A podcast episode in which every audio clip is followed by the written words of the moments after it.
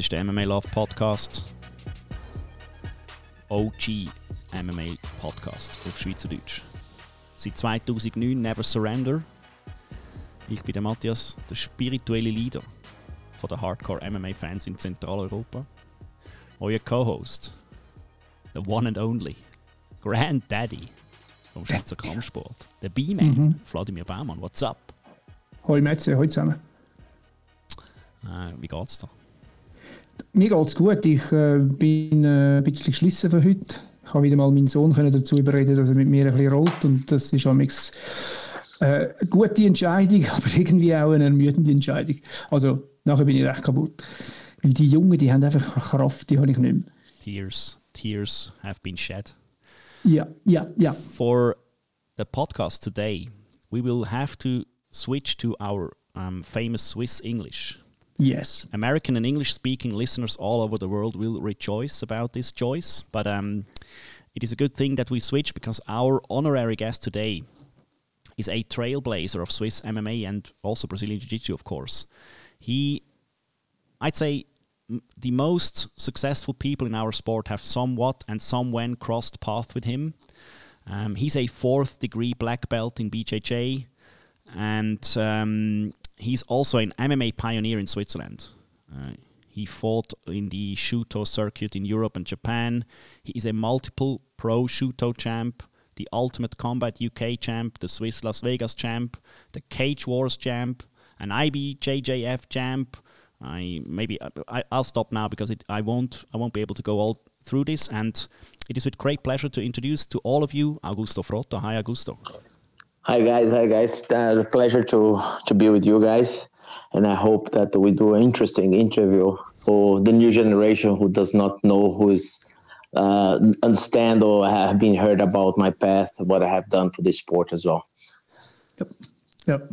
I think that that is that is a huge goal of, of this podcast today, because we had we heard from many guests that um, ten years ago, fifteen years ago, it wasn't that easy as it is today to find training um, opportunities, also to find opportunities to fight, and then um, some someone with the name of Augusto Frota came along. Can you can you tell us a bit about you and your, and your Um, path in, in, in fight sports?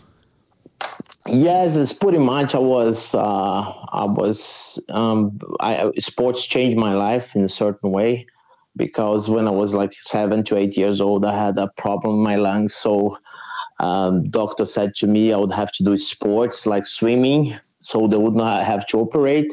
And then my first sport was swimming, and that, and I competed in the national level in Brazil.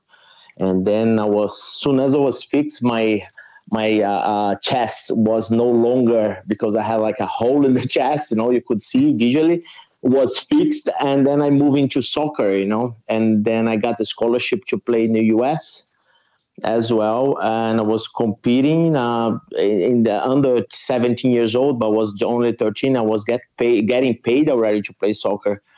But then uh, people start to beat me in the soccer field, you know, because I was tiny and running a lot. And then I start to enjoy having fun fighting, you know. So was in the soccer field that I discovered my fighting skills, you know, and that certain way gave me pleasure, you know. So, I was just felt I'm the wrong sport. I, I have to change because that gave me pleasure. And running behind the ball and uh, uh, like in the rain, the cold, I said I'm gonna do something individually, you know. And it's the same time that was 2094. 95 when Brazil won the World Cup in in the US. That's why they uh, had hunted 50 best players from Brazil and gave scholarships. I was one of them. And then at the same time, I saw Royce Gracie, you know, uh, fighting in UFC, beating all those guys, and had a martial art with the name of my country, you know, Brazilian Jiu Jitsu. And I wanted to discover that, you know. So I went to a school in Brazil, in Brasilia, you know, capital of Brazil, because I went back to Brazil. And a tiny girl uh, trained with me, and she submitted like four times, you know. And I asked the coach, hey, is that she's a world champion or something like that? No, no, she started jiu-jitsu three weeks ago. And I said, damn, I, would, I gotta try this sport. And if this girl can beat me, I can become very dangerous because I was skinny as well, you know. So was my impression. And I tried many other martial arts, but jiu-jitsu uh, fascinated me by its efficiency, you know what I mean? So you cannot see the beauty in jiu-jitsu just looking at because it takes something else to understand, you know. So we just see people on the floor rolling and you do not understand there's a whole planet behind you. gotta try. So if you have to convince any friend of yours to try jiu-jitsu, you gotta, you know, don't only show, you have to bring him to try, you know. So basically was that and later on I started to train jiu-jitsu and went back to US to uh, to finish my degree in international business that I started to study in Brazil. And I never left Jiu-Jitsu, was there as well that I uh, met Nogueira. You know, I became student for Nogueira uh, as a purple belt before I was under Juquinha and after Marcos, Marcos Aurelio. And then I trained with with Nogueira. I always have amazing friendship with my ex-coaches, you know, the one who I started Juquinha, uh, the the one who gave me blue belt, Marcus Aurelio, and I always ask them, "I'm moving city. Where should I go? Tell me with who should I train?" And they always advise me in the right way. That's why I train with Nogueira since the the blue belt, end of my blue belt, and until I got the black belt, and and he became a living legend of the sport, you know, and a good friend of mine. We live together, and also basically, the way I ended up in Switzerland is because I graduated in international business, and I had some friends from Switzerland in U.S. and they asked me what I was studying. I said international business. I got to know a guy who was a bank director here and said, I will take your curriculum. And then I said, Yeah, I gave my curriculum, you know. And after two weeks, they invited me to interview U- UBS Warburg in Opfikon, you know. So, and then suddenly I was in Switzerland working for Swiss Bank at the age of 22, but I had my passion, you know. I was the fighting sports and I tried some jiu-jitsu schools in Switzerland. And the time that I came, I did not like the philosophy, you know, not saying that they're bad or good, they're different, you know. And I thought that I had to go my own way, you know, find out uh, to, to have my own students, you know. So just to people people see now now Frota Academy Frota Team is making now i think 20 years now. Yeah. 20 years in switzerland you know so we have uh celebrate our anniversary next may you know 20 years in switzerland. So the first three years i had to pay to teach classes you know because the students i had could not cover the rent four years, you know. So people ask, hey, Frota Academy has a lot of students. You have a beautiful gym. Your gym was in uh, the 10 best schools in the world, you know what I mean? So how do you do that? Say, yeah, you got to pay the price back then, you know what I mean? So we start something from zero, you know. I did not have to steal no one's students. I did not have to, you know, I had no uh, help for no one, you know. I started really from the ground, you know. So it's really hard, was really hard for me. But when you have a passion, you do not uh, wait for immediate uh, immediate uh, reward. You know, you do it because you have a passion. You know, so many times I remember uh, having unpaid holidays when I was working in the bank just to to to fight in in in uh, London to go for training camp in Brazil. Know, I mean training camp. You know what I mean? I did my life from twenty to thirty was not fun because uh, you say, hey, you did not party not much and that age not much because the time i had i love fighting i love to be recognized for a little bit that i did and i needed to use that time proper you know? So i had all my focus on that. So uh, i remember when i started to train mma in switzerland i had to go to Murren, drive one hour to the mountains there. And i came there it was only like uh, swiss hardcore guys from uh, president for swiss federation and they had to make agreement that allowed me to train with everyone because I was not a federated athlete. And uh, in Zurich, I was doing sparring in most of Thai Box Academy. Everyone wants to kill me. That was good for me because make me tough. You know, nobody could kill me. You know, so so it was really okay. So I had to train jiu-jitsu with my own students. Uh, I had to train Thai box, do sparring in Pong's gym and Dado's gym and other gyms, and also I just went sparring days to that people, you know, and and went to Murren to train in wrestling. You know, nowadays really easy. You have everything in one roof, you know. And back in the days, you had to be a little uh, passionate, or uh, not crazy, but passionate, or uh, I don't know. Uh, back on the days, really tough. Only very tough people would uh, step in the MMA cage, you know, because it was a tough business, you know. And I remember I used to fight in Japan. They send us the VHS, you know, tape with our opponent, you know. Nowadays you have internet, you have everything easy, you know. It's like it's much comfortable environment, you know, to study your opponent, to get fights, you know. And yeah, back on the days you had to be really serious in the business, you know, because was only um, most of the people really tough, you know. Okay, so I leave you with the guys to ask me any question. That was a, a bit how I landed in Switzerland, you know, and you guys can ask me what you want now from now on. Thank you.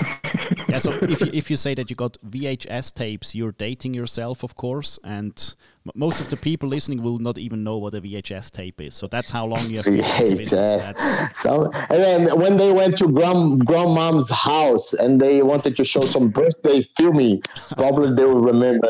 like they take this big, big tape. You know what I mean? It's like a half of A4 in the middle, and was like the big tape that's that's a VHS. You know, so that was pretty much uh, many times you had to fight like gangsters. You know, I went to London, we had to fight gangsters that had like in the public like 300 people. You know, like crazy, full of tattoos, uh, screaming. You know, so was a tough was was not was not uh, was not for a banker for sure. You know what I mean? Then I was working the bank, and for me it was really hard because in the bank I was the the guy who did not fit in, the sports person who does a, a, a, sport for primitive people. Fighting sports, I always not understand for everyone. Takes something to understand. And the, the same time, the fighting sport, oh, this is the playboy who works in Swiss bank, you know what I mean? Can he fight? And I always had to prove to people. So my whole life, I had to prove inside the bank uh, that I was good enough. I had to prove outside the bank that I was good enough. And I had students, I had as well responsibility to train my students, you know. So was always on me, you know what I mean? So everything. So I did not have a easy path, you know what I mean? Of because if I would like only one thing, that would be easy in my life, you know. But liking too many things and the day having 24 hours and you have to sleep at least six, it makes tough, you know. All right. Crazy crazy. Yes. Was it yes. was this always um was this always the path for you because you started in brazilian jiu-jitsu to end up doing also mma was that like a normal thing? No that uh, i blame nogueira you know because oh. nogueira was here visiting me and then he he started to train with me and he asked me to put the gloves one time and he started to beat me you know and he, he, thought like this guy could resist me he can fight you know what i mean? And then he called Martijn de Jong you know the manager from golden glory you know Martijn de Jong yes. uh, trainer for Overeem all these guys said hey find a fight for my student in, in switzerland he would fight. And he set up a fight for me i did not even know so i had no choice i had to go you know your master say hey you fight you gotta fight you know. So I had a, a clean amateur career with 12 wins in amateur fighting, you know. So Shooto Holland, you know. So as the only time, only place you could actually fight amateur, you know. So and I always took students from me, you know. I always trained them as well. So that's how it started. And after you are in the ring or in the cage, being like a martial artist, you know, doing what everything uh, everyone i mean there's no one who does is is in love with martial arts striking or throws or, or, or jiu-jitsu who would not say mma is beautiful because it's like uh, the whole as a triathlon from fighting sports you know it's like a connection for everything. Like you need really to be a specialist to understand fundamentals of each martial arts and understand as well the intersection point between them when to use what you know what i mean? So it's really beautiful on that, you know, but it takes again, you know, it's not for everyone to understand our sport, you know. So people think sometimes normal, uh, people playing soccer and breaking their feet and crash each other, you know, it's like uh, MMA, jiu-jitsu, all these sports, we have, even if you try to break the other one's feet, break the other one's arm, it won't break, you know what I mean? So playing soccer and doing other sports, skiing, you know, you have money. Ask the physiotherapist, you know, oh, but you cannot compare because jiu-jitsu people don't train as much as soccer. But still, there is a rate that you can calculate per capita. Still, you're gonna see how it's huge uh, you know what I mean? The the difference, even if you think our sport is violent, and also no sport would ignite so much the psychological way, you know, like uh, a great fighter. What builds a great fighter? Technical level, physical level, and mental level, mental toughness. How can you, how tough you are to react in certain situations, you know? So it's really like you under pressure, you know? So if you learn how to deal with these elements, you don't need to be perfect in each one of them. You just need to be synchronized and have each one of them and know when to use them, you know? So that's what builds a, a perfect athlete. And if you do not have a strong mental, you know what I mean, uh, to be able to, to, to be cool in hard situations, you know what I mean? it's really tough, and this makes uh, this sport really interesting. You know, okay. What do you what do you think from from the time you started around 2002 until up until now? Um, what what changed the most in the perception of, of MMA in the in the sphere? What what uh, do people still think the same way about it? No, I think now um, there's a lot of um, the wannabes. You know, I always find there's a lot of people who wants to fight to look tough. That's people who really love the sport, and and now is is it's like it's tough in one way, it's easier in other way. You know, why is tough? Because if you want to become a professional, it's tough than before because there's not many events around anymore. You know, like there's UFC and all the middle class, middle size events, they're all gone because they cannot profit. They cannot have sponsors, you know, and you have some amateur events. You know, it's really tough because I know I had Shooto Switzerland, Hit FC, and I talked to people. I mean, most all the people who build the event in Europe, I know them personally. So uh, UFC has a full monopoly, you know, and everyone wants dreams to fight in UFC. But what's the way to get there? You know, you understand? It's really mm-hmm. tough, and it's easy because there's a lot of um, uh, uh, un, un, unprepared people uh, fight each other, you know, and looks like a great fight, a great match, you know, and they do it not because they love, they do it because they want to be cool, you know what I mean? They want to have the Instagram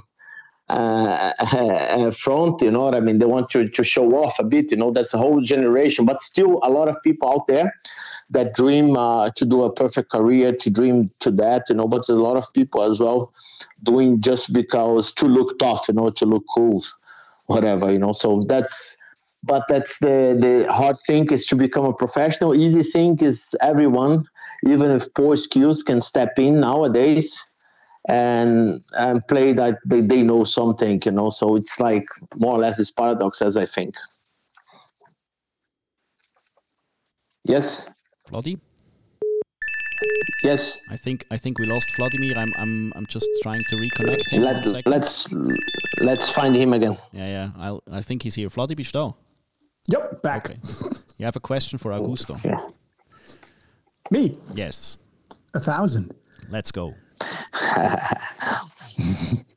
you have been teaching so for, for, for such a long time because I think this was kind of like from the beginning when you came to Switzerland. I mean, you you you got into this role as a teacher because there was nobody else there.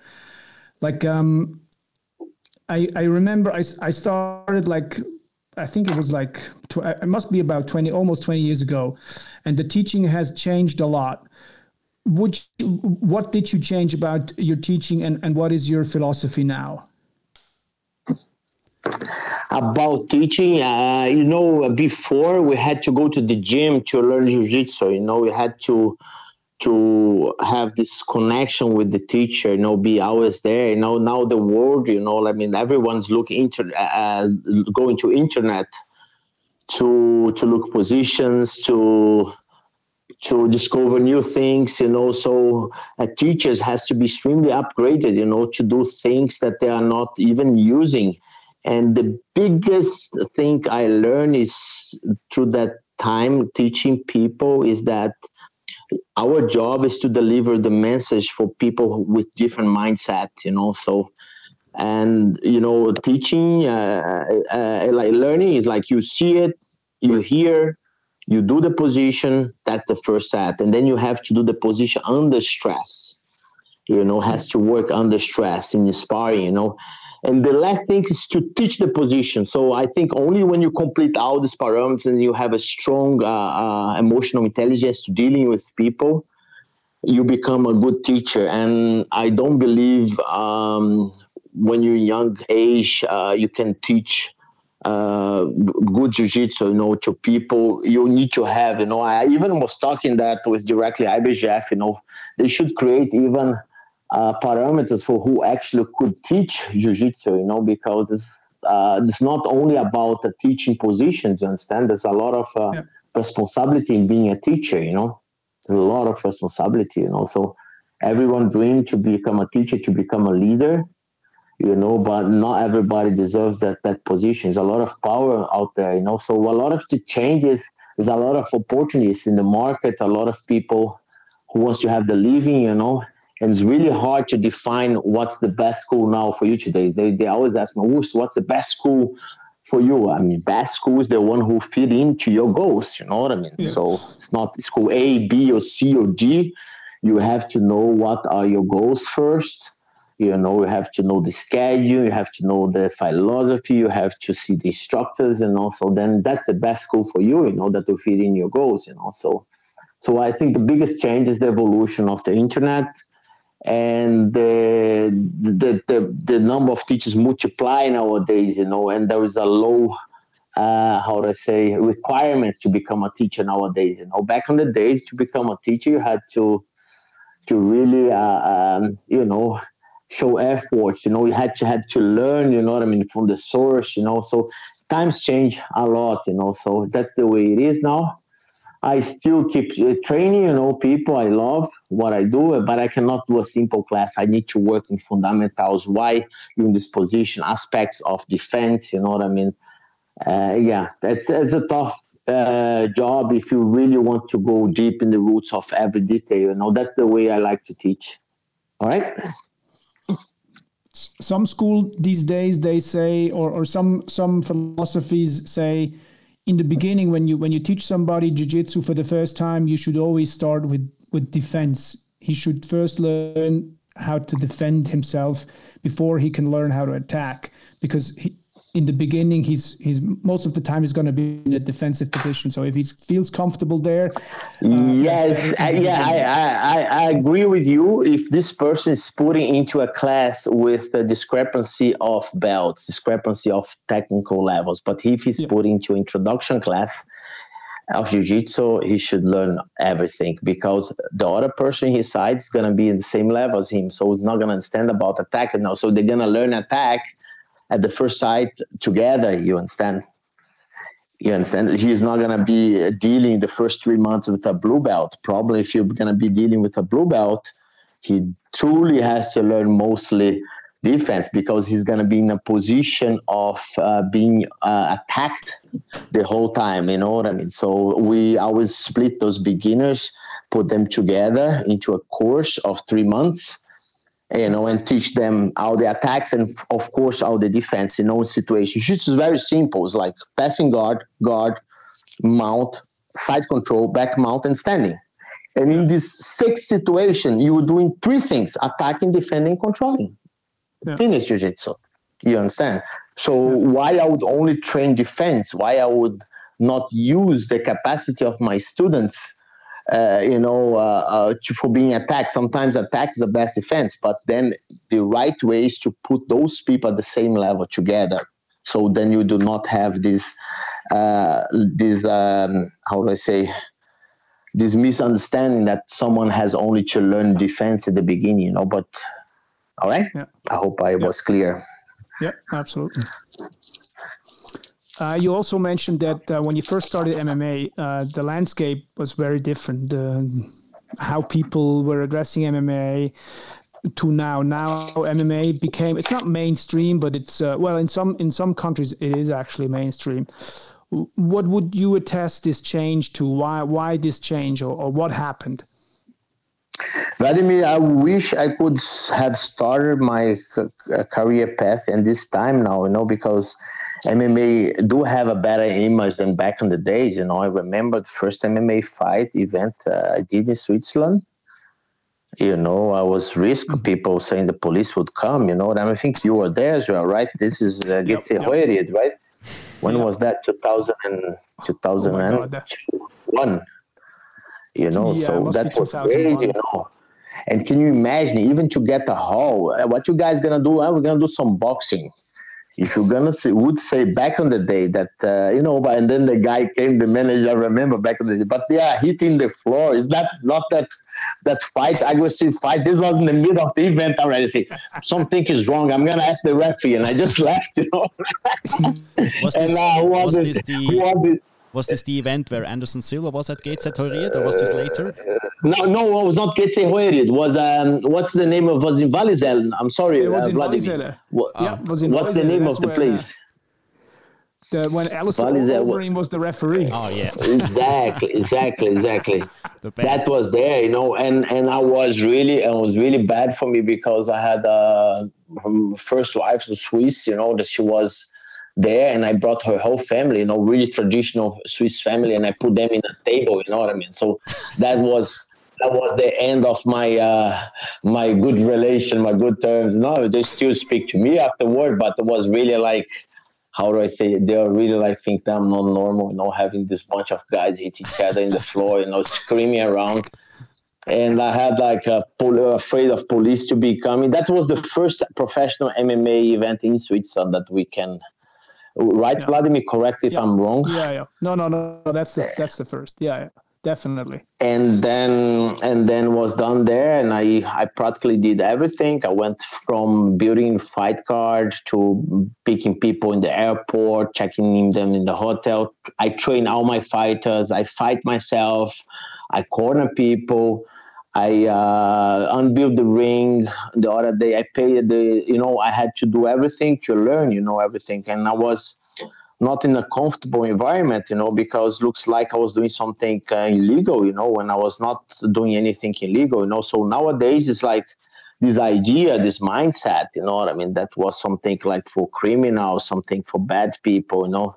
It's gone. So you don't fight against this discrimination anymore, you know. It's something beautiful because a lot of people get well known in the mainstream and then clean ups a bit the image. Oh, you do the same sport as Anderson Silva, you do the same sport as McGregor, you do the same sport, you know, this must be cool, you know. So it, helps a lot nowadays. But uh, as I told you, you know, it's very difficult to build uh, events like solid events, uh, like that you could make a career after to go to UFC, you know. So before we had a lot of medium events but they cannot survive, you know. So because its sponsorships is really short, you know, there is a Brave from uh, Bahrain, uh, Bahrain government that's sponsoring. There is as well Warriors from Emirates, but everything like money from government that's helped. There's some in Poland, right, uh, Vladimir?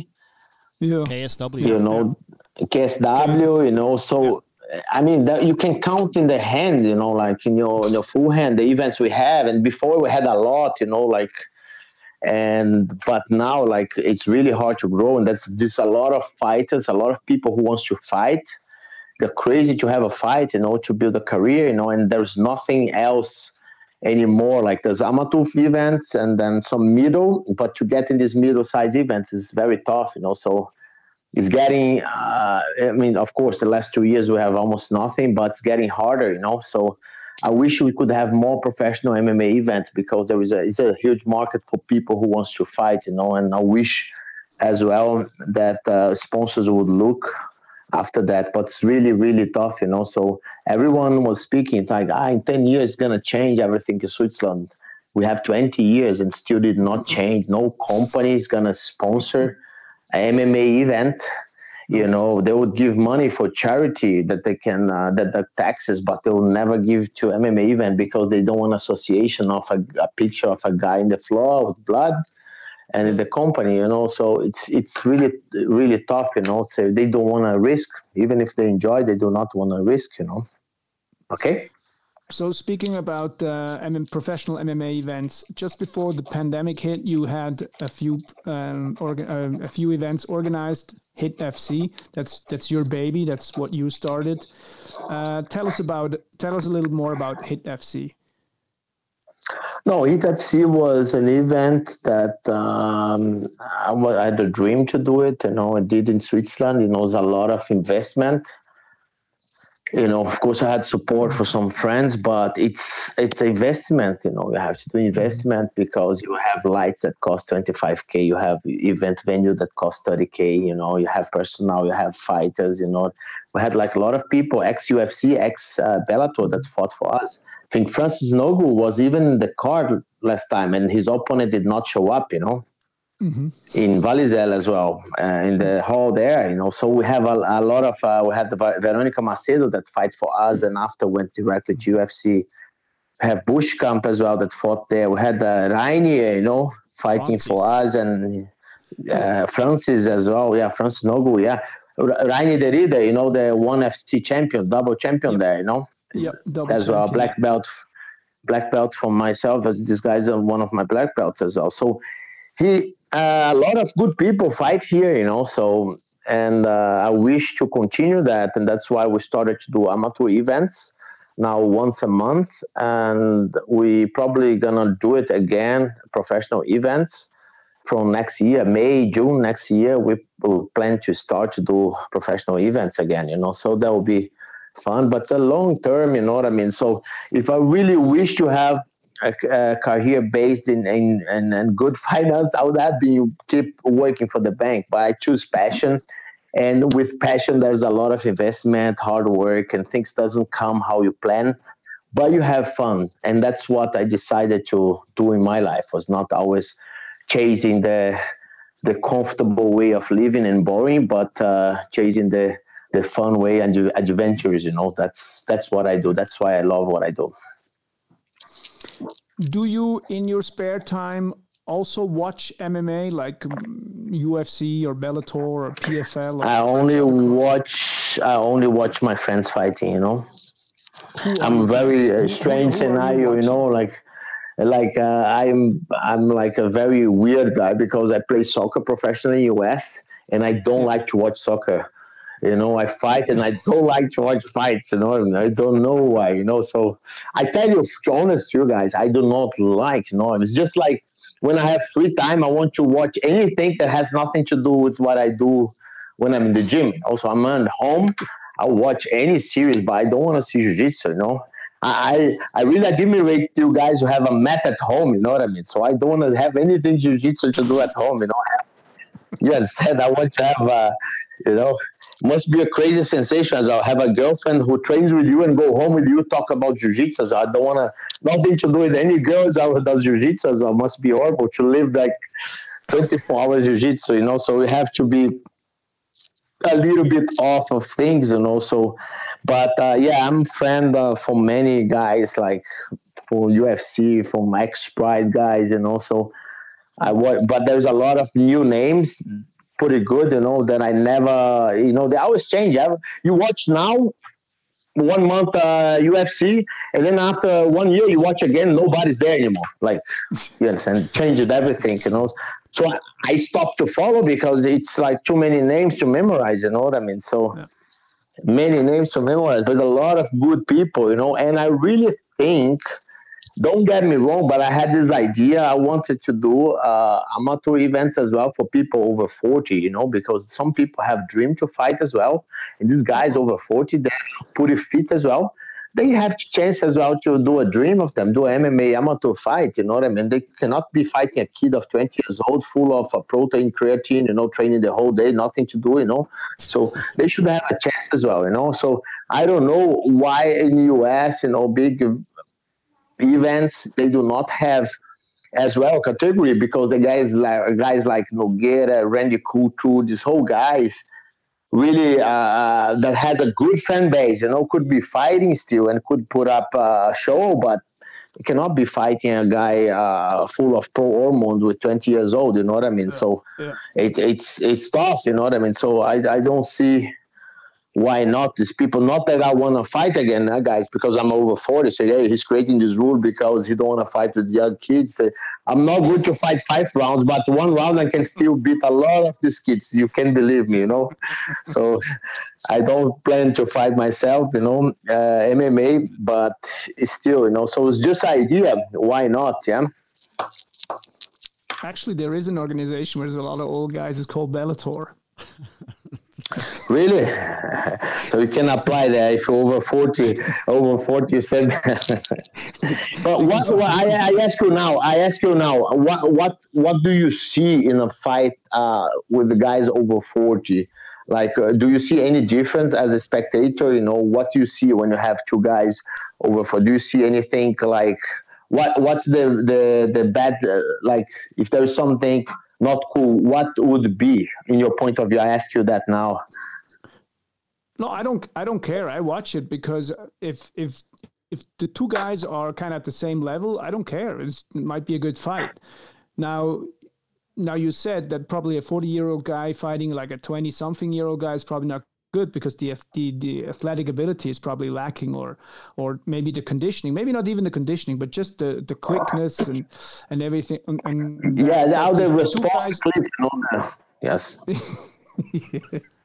I mean, we, we, now have we now have um, champions that are 42 years old in the UFC, so yeah. that that might be that might be a, uh, an outlier, but it depends on the weight class. I would say. Yeah. I, I think that most of the heavyweights at 30 years old are not pretty good. So if they if you have heavyweights fighting at 40 and 50, yeah, I, I don't want to watch it. But uh, yeah, it's because it's uh, more mass to move. You know, it's more mass to move. A lot of mass. let, let, let, let's say you have a Chico Cento that's older, and you have a Buzz. You know, I mean, that's like.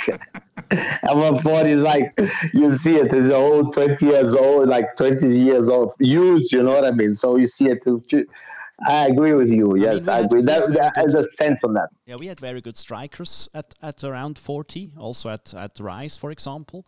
I, I think it, yeah. really, it really depends on the matchup and, and who did prepare these guys to do it after 40 has to be a bit more okay. health check for sure but i i don't care. I just i i like to watch fights and if if the matchups are good uh, i i don't see yes. why you couldn't fight at uh, over 40 that's that's basically the, the, the okay. Yes. Yes yes yes okay. Very good. So what's next? For for the uh, one question i want to ask you because you have been at this sport for a long time what what would be the thing that disappoints you the most in the sport? In the sport, uh, not recognition by sponsorship. You know what I mean? It's very tough that you get a sponsorship. You know, to be recognized, you know, as a sport because you have to be a pioneer. You have to explain. You know, if I do tennis, I don't have to explain what's tennis. You know, so if I do jiu-jitsu, I do MMA, I always have to explain you know what it is and as well uh, when you invest in a lot of fighters a lot of uh, how to say uh, training people you know what i mean? So invest a lot of your time travel a lot you know and after time when your lifestyle changes a bit you cannot build these people anymore. So it's like you have to restart again because people move on. You know what i mean? So you have to really always have every certain amount of time. You have always to create new champs. You have always to invest more time in order. It's not the easy path. And that's normal for everyone from the big coaches to the smaller coaches. And also it's like probably uh, to a lack of sponsorship and a lack uh, and and the the scenario of uh, being investing a lot in people a lot of hours in fighters managing people going over weekends to events you know what i mean and these things doesn't in the long run doesn't give you anything. It gives experience as a coach and people fight for your team. But in the end, those own people would like uh, probably put a gym close to yours, you know, and tell that they are better than you, you know. So that's that's what you know things that happen in the sport, and we cannot avoid. You know what I mean? That's normal situation for every part. That's uh, uh, a negative point for me that can't be avoided. Is the way it is. Yeah. Craziest thing that ever happened to you during your fighting career? I probably I will not cannot say these things here, man. Your you podcast, can. you know. I don't want you. Lose, I don't want you losing audience. We're only only three guys talking, Augusto. So okay, nobody's listening, right? Oh, no. So uh, I don't know. Crazy thing you related to what? You can be specific. I work pretty much a lot of crazy people, you know. So if we talk here, I remember all the stories, you know. So, but there's a lot of uh, weird stuff, you know. But the, the fun thing is I cannot mention names because these people are really, really famous people, and you guys gonna put me gonna put me in a position of of of uh, I, I personally I will tell you tens loads of story, but right here I cannot uh, like uh, you know because if it's a random guy, you're not gonna laugh so much. But if you know who is like behind those stories, you know what I mean, you're gonna laugh a lot. But um, crazy things like uh, I don't know, man. Like uh, some fighters that work as a bouncer, you know, get stabbed a night before and, uh, do stitches and want to fight in your events as well. And the other day, you know what I mean? Do things like this. Did you do you have a, a, a, fight that sticks out? Like you, you you think a fight that was your best fight or your best experience in the cage? I think best experience. Uh, people maybe you're gonna laugh about it, and also fights that I I lost uh, three fights in the career, win I think thirteen, and uh, I lost for Kenji Ozawa, and I lost for Rumina Sato, and I lost for Danny Batten. You know, so yeah. I can tell you uh, disappoint me. I, I, you know, you, I could lose ten times again for this this uh, Danny Batten and, and Kenji Ozawa, you know, in a technical level. But I think the weight cut on those fights was key for me because I was supposed to fight five rounds with Danny Batten for the belt of Cage Warriors, and I was, I would say, I was winning the fight first second round and I could not come up with the fourth and fifth round because I did wrong weight cutting and took diuretics. You know, think that you should not do it. You know, you should really take care. It's not, guys. If you young fighter, you know, take care. It's not only about losing weight. It's losing, cutting weight, and keeping performance. Everyone can can can get the weight, but uh, wins the fight who cuts the weight and keep performance. If you in the weight cut, you cut performance as well you know you're not going to be the same guy in the other day. And, and think maturity you know with the time you learn. And then afterwards i got so good in weight cutting i could help even a lot of guys like really professional guys even guys fighting ufc you know with weight cutting you know. So i really know quite a lot after these two losses you know because of weight cutting you know. So but kenji ozawa i lost. Kenji ozawa was was uh, had a belt from Shooto in japan during many years from the 61 kilo you know and you know for him i had like cramps in the the leg night before. I could fight but when you fight with a bad weight cut the energy does not come back. You know it looks like you are like in hangover. You know you had uh, you are too long in the sun you know they get dehydrated and also that was a a big uh, big thing for me you know. I don't care if i'm lose for cut you know like i lose for Rumina Sato i got a cut in the head you know so but losing because of caught in bad weight and losing the fight, that's disappointing because it's it's your own responsibility. Not, it's not the glory of the other guy. It's not your your it's your own failure. You know, you lost the fight even before the fight. I think. You know. I remember uh, when you fought Kenji Ozawa uh, when you were preparing in Zurich, and you told me that you have to fight. I think it was like short notice, as always Japanese people do. Um, and yes. you told me it's 61 kilos. I thought like this is not even possible because you you were weighing like 65 at the time, and it was like no fat. So when you got down to like 63 or 62, you were you looked like a ghost, like dying. And, and Vladimir, you know, I I mm, did a mistake in the weight cutting, and I took uh, I took diuretics, you know, and before go to the waiting, I didn't know because you're already dizzy. If I had taken not diuretic, I take another pill. You know what I end up waiting before that fight? 58 kilos.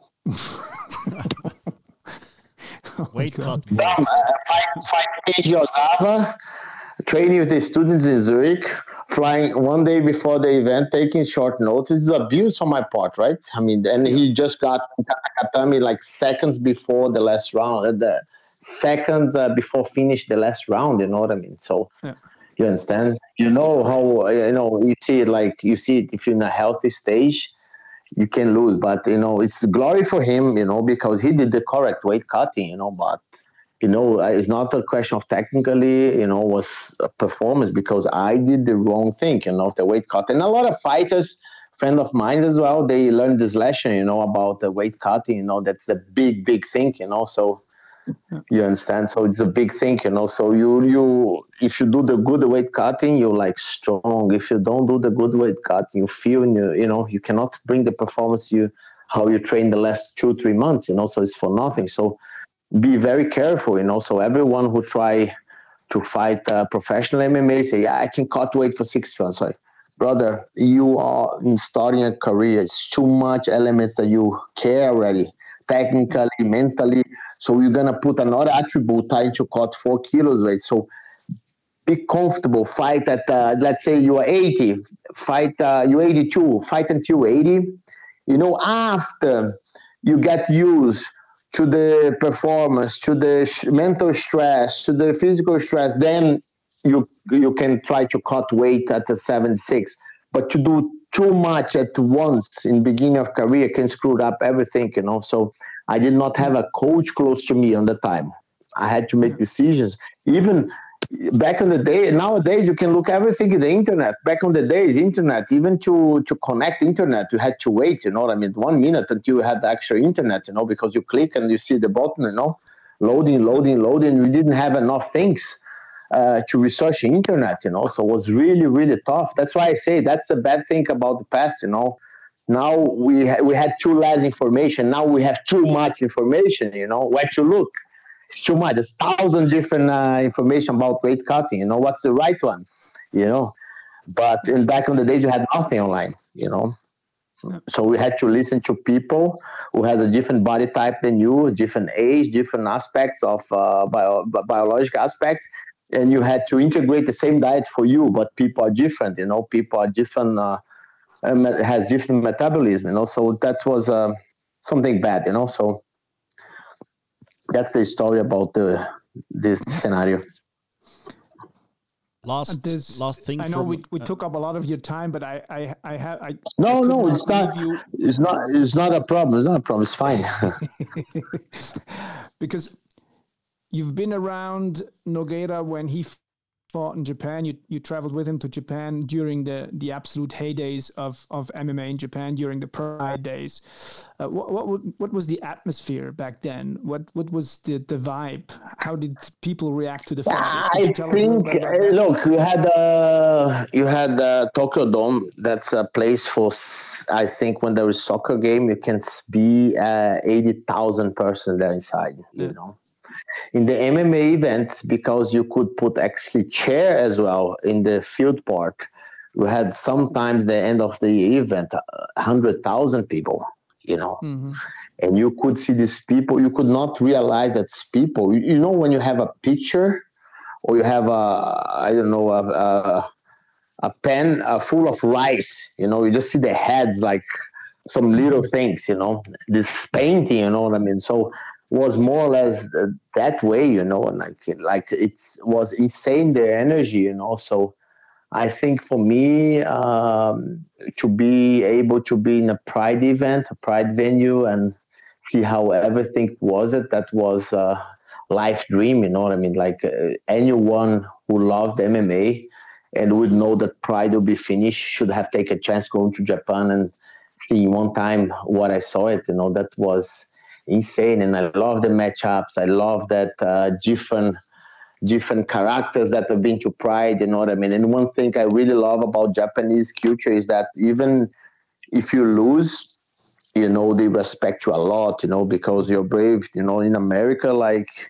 if you win, you're the guy. If you lose, you know what I mean. So they put a lot of corporate pressure on you. You know so besides already have the whole stress of training you have to have like corporate pressure like yeah you have to win you have to win you have to win you know but the guy put an awesome fight you know and some guys win and bring up boring fights you know so how we get rid of this mentality you know? So i love the the old times in japan you know Shooto Japan and Pride Japan and like really had a different atmosphere you know? So i wish that good times will come back you know? For sure i will be always watching. Again will be going there to watch at least Yeah, we're missing these days. Yeah, that was that one. Those were the days. The old, the, the old guys, the, the old guys reminiscing here. But I, I have, I have one last question from my side.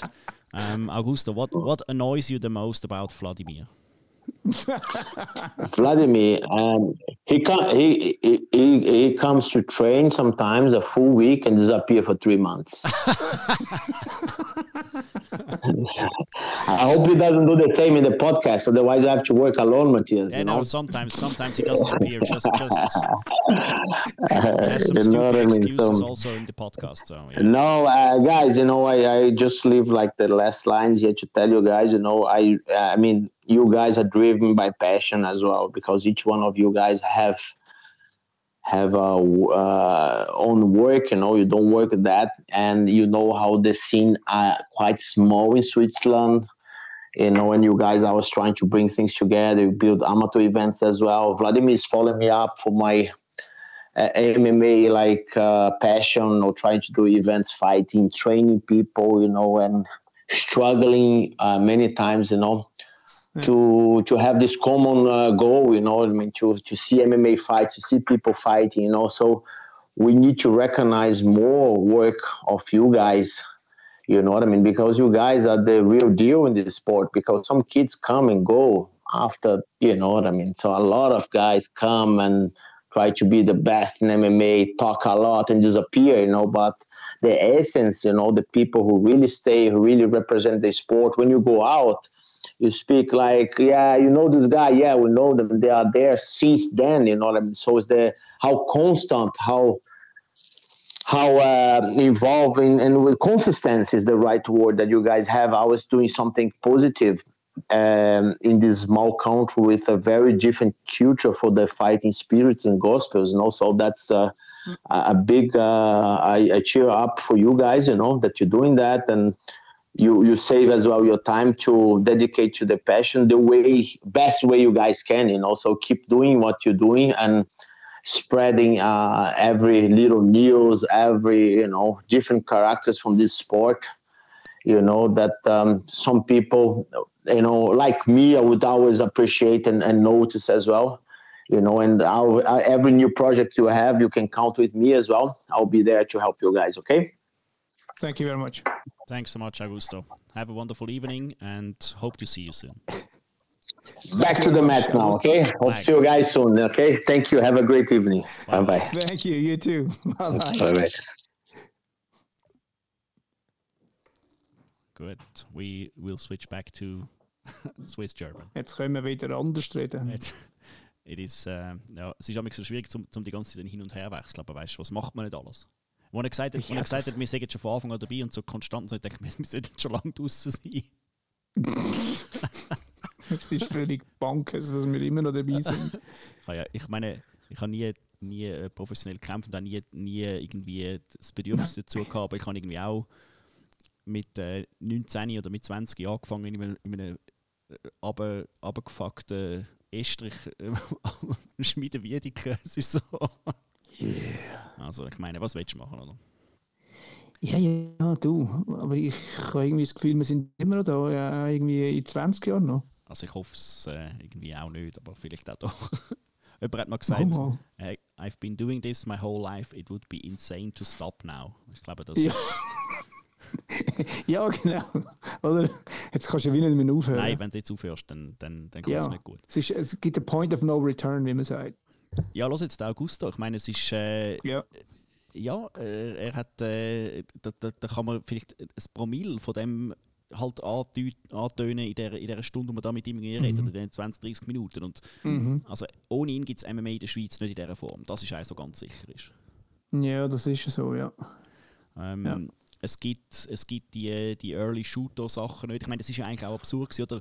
Du hast eigentlich Shooter gehabt, wo irgendein Anderson Silva im Publikum hockt ja. wo niemand kennt.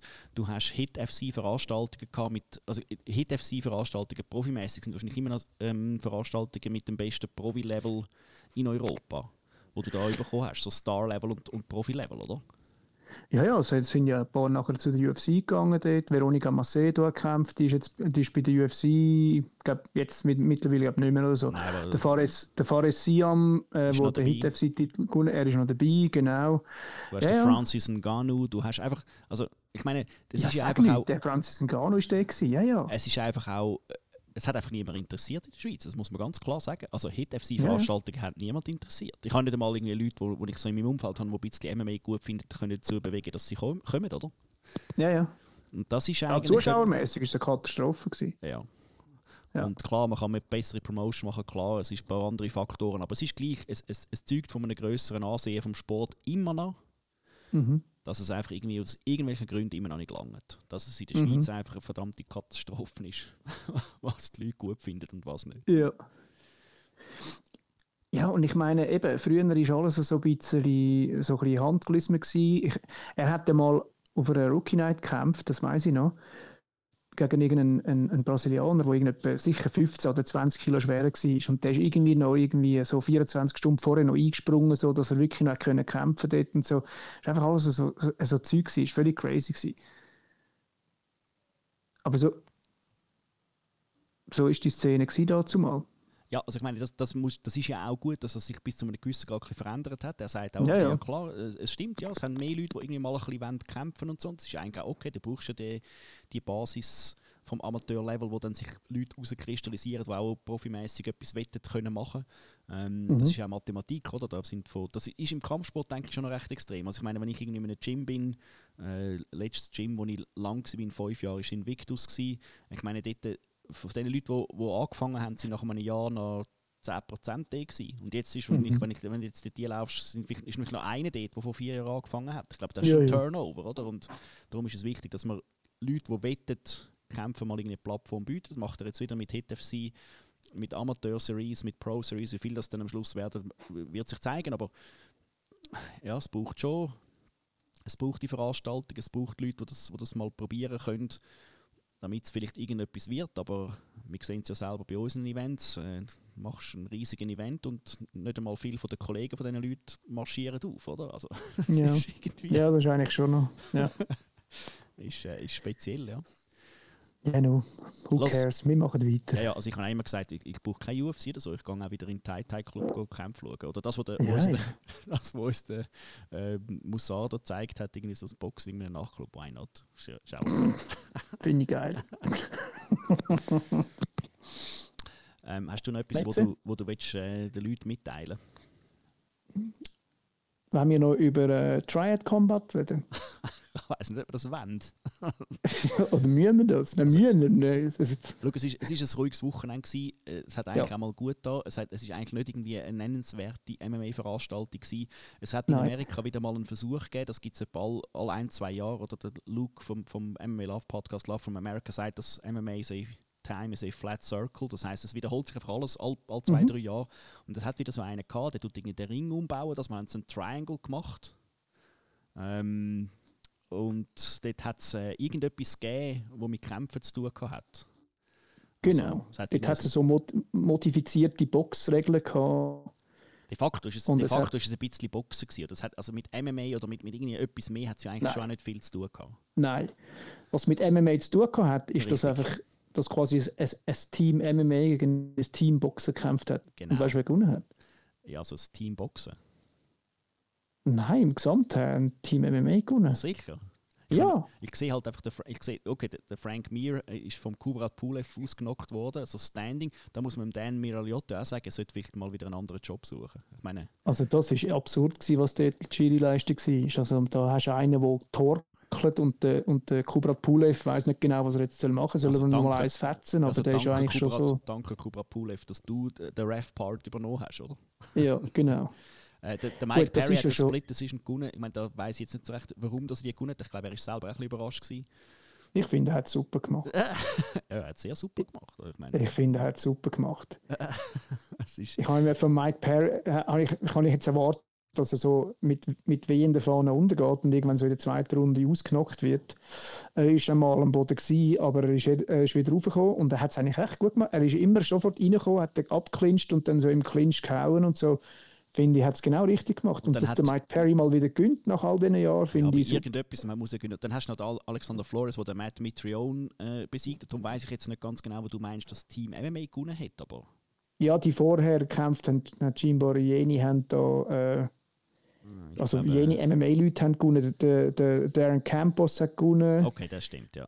dann der Tumenov Albert Tumenov ist ja. plötzlich wieder auftaucht. Albert, der Albert hat es auch mal wieder wollen wissen. Albert hat es noch wollen wissen und der hat auch gewonnen, also es ist Also absurd gut, wir gewesen. sagen, äh, Es ist noch ein Metallica-Konzert hat es noch gegeben. ja, ich es glaube, ist, bei dem äh, Event, ich glaube, bei dem Event hat jetzt niemand gewonnen. Sagen wir es mal so. nein. Ähm, Und der Kubra Pulev hat nachher gesagt, das sei ein neuer Sport. Da habe ich müssen sagen, nein, das ist kein neuer Sport. das ist einfach. ist- Eben, Yama Pit Rejoice. Also für die Leute, die Yama, Genau. Yama Pit Fighting noch nicht gesehen haben, können auch Shockfights schauen. Wir haben Battle Mhm. Bang gehabt, also was heisst neu, oder? Ja, genau. Ähm, wir, können noch, äh, wir haben leider nicht mehr viel Zeit, logischerweise wie immer, aber ähm, für die, die gemeint haben, so, es ist schade und so, dass die Woche ist gelaufen, nächstes Wochenende ist eine Banger-Card mit dem King of Rio, dem Jose Aldo. oh, ja, genau. Das Und ist ich meine, alt. Wer den Jose Aldo nicht gut findet, der sollte von dem Podcast unsubscriben. Ja, schaltet ab, jetzt. Schaltet ab, kommt nie mehr zurück. Äh, ist, ist generell eine geile Card. Du hast also, du hast den Leonardo Santos wieder drauf. So Ja. für die alten Leute übrigens unter uns, die das sehr gut finden.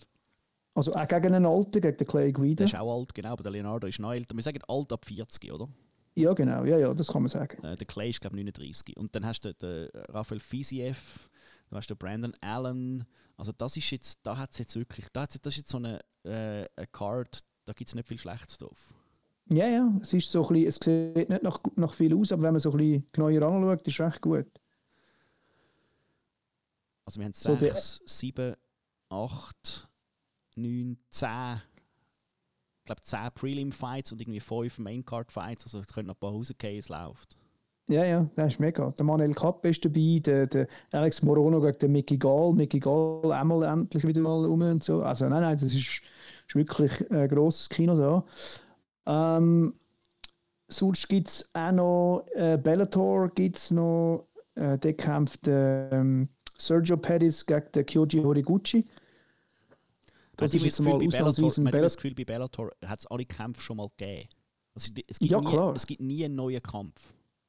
Aber das ist immerhin äh, mal zwei Junge und nicht irgendwie zwei Also jung. Ja. ja. Sergio Pettis, wahrscheinlich etwa 14, oder? Also wenn man den, den Sergio, nein, nein, der ist im Fall auch schon älter. Also es ist, ja, Kyoji Horiguchi ist sicher so alt wie du. also ich glaube, Mi- Mindestens. Los jetzt, ich glaube es führt zu nichts. Die, die, die Energie ist ein bisschen dünn, aber ich glaube es ist, es ist wieder mal ein guter Tag gewesen. Machen wir nächste Woche weiter, oder? Ich glaube, es ist genug Pause gewesen. Ja, ja, ja, ja, irgendetwas finden wir, genau, bist- du zum bist- Schwätzen drüber. Du bist ready, oder? Übrigens noch, nur noch ganz schnell für die Freunde vom Boxen.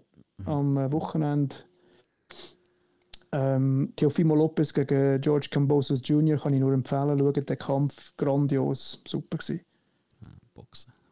Was, soll man da dazu sagen? Es ist nicht einmal ist nicht einmal Bare Knuckle. Nein, Bare Knuckle ist, da hat es wieder ganz schlimme Sachen gegeben, und so, das ist jetzt mal gut. Wir, äh, wir danken allen, äh, die Ja. zuhören. Auch am Samstagabend am Event äh, hat mich jemand angesprochen als Spiritual Leader. Ich sehr, das freut mich sehr. Das ist mein Lohn. ich habe auch das Wort Granddaddy gehört. Also, Yeah! ich, von Leuten, die ich noch nie gesehen habe. Das, hat mich, äh, das, hat mich, das, das, das bringt mir Joy. Ja, das freut Ich, äh, ihr könnt uns äh, wie immer ähm, mit der besten Bewertung bewerten und allen neuen Kolleginnen und Kollegen erzählen, dass es uns gibt. Sie sollen auch hören. Und äh, findet uns auf mma-love.com oder Instagram und Facebook, bla bla bla. Schickt uns Liebesbrief, dann freuen wir uns. Wunderbar. Schönen Abend. Danke zusammen. vielmals, Metze. Tschüss. Danke euch. Ciao zusammen.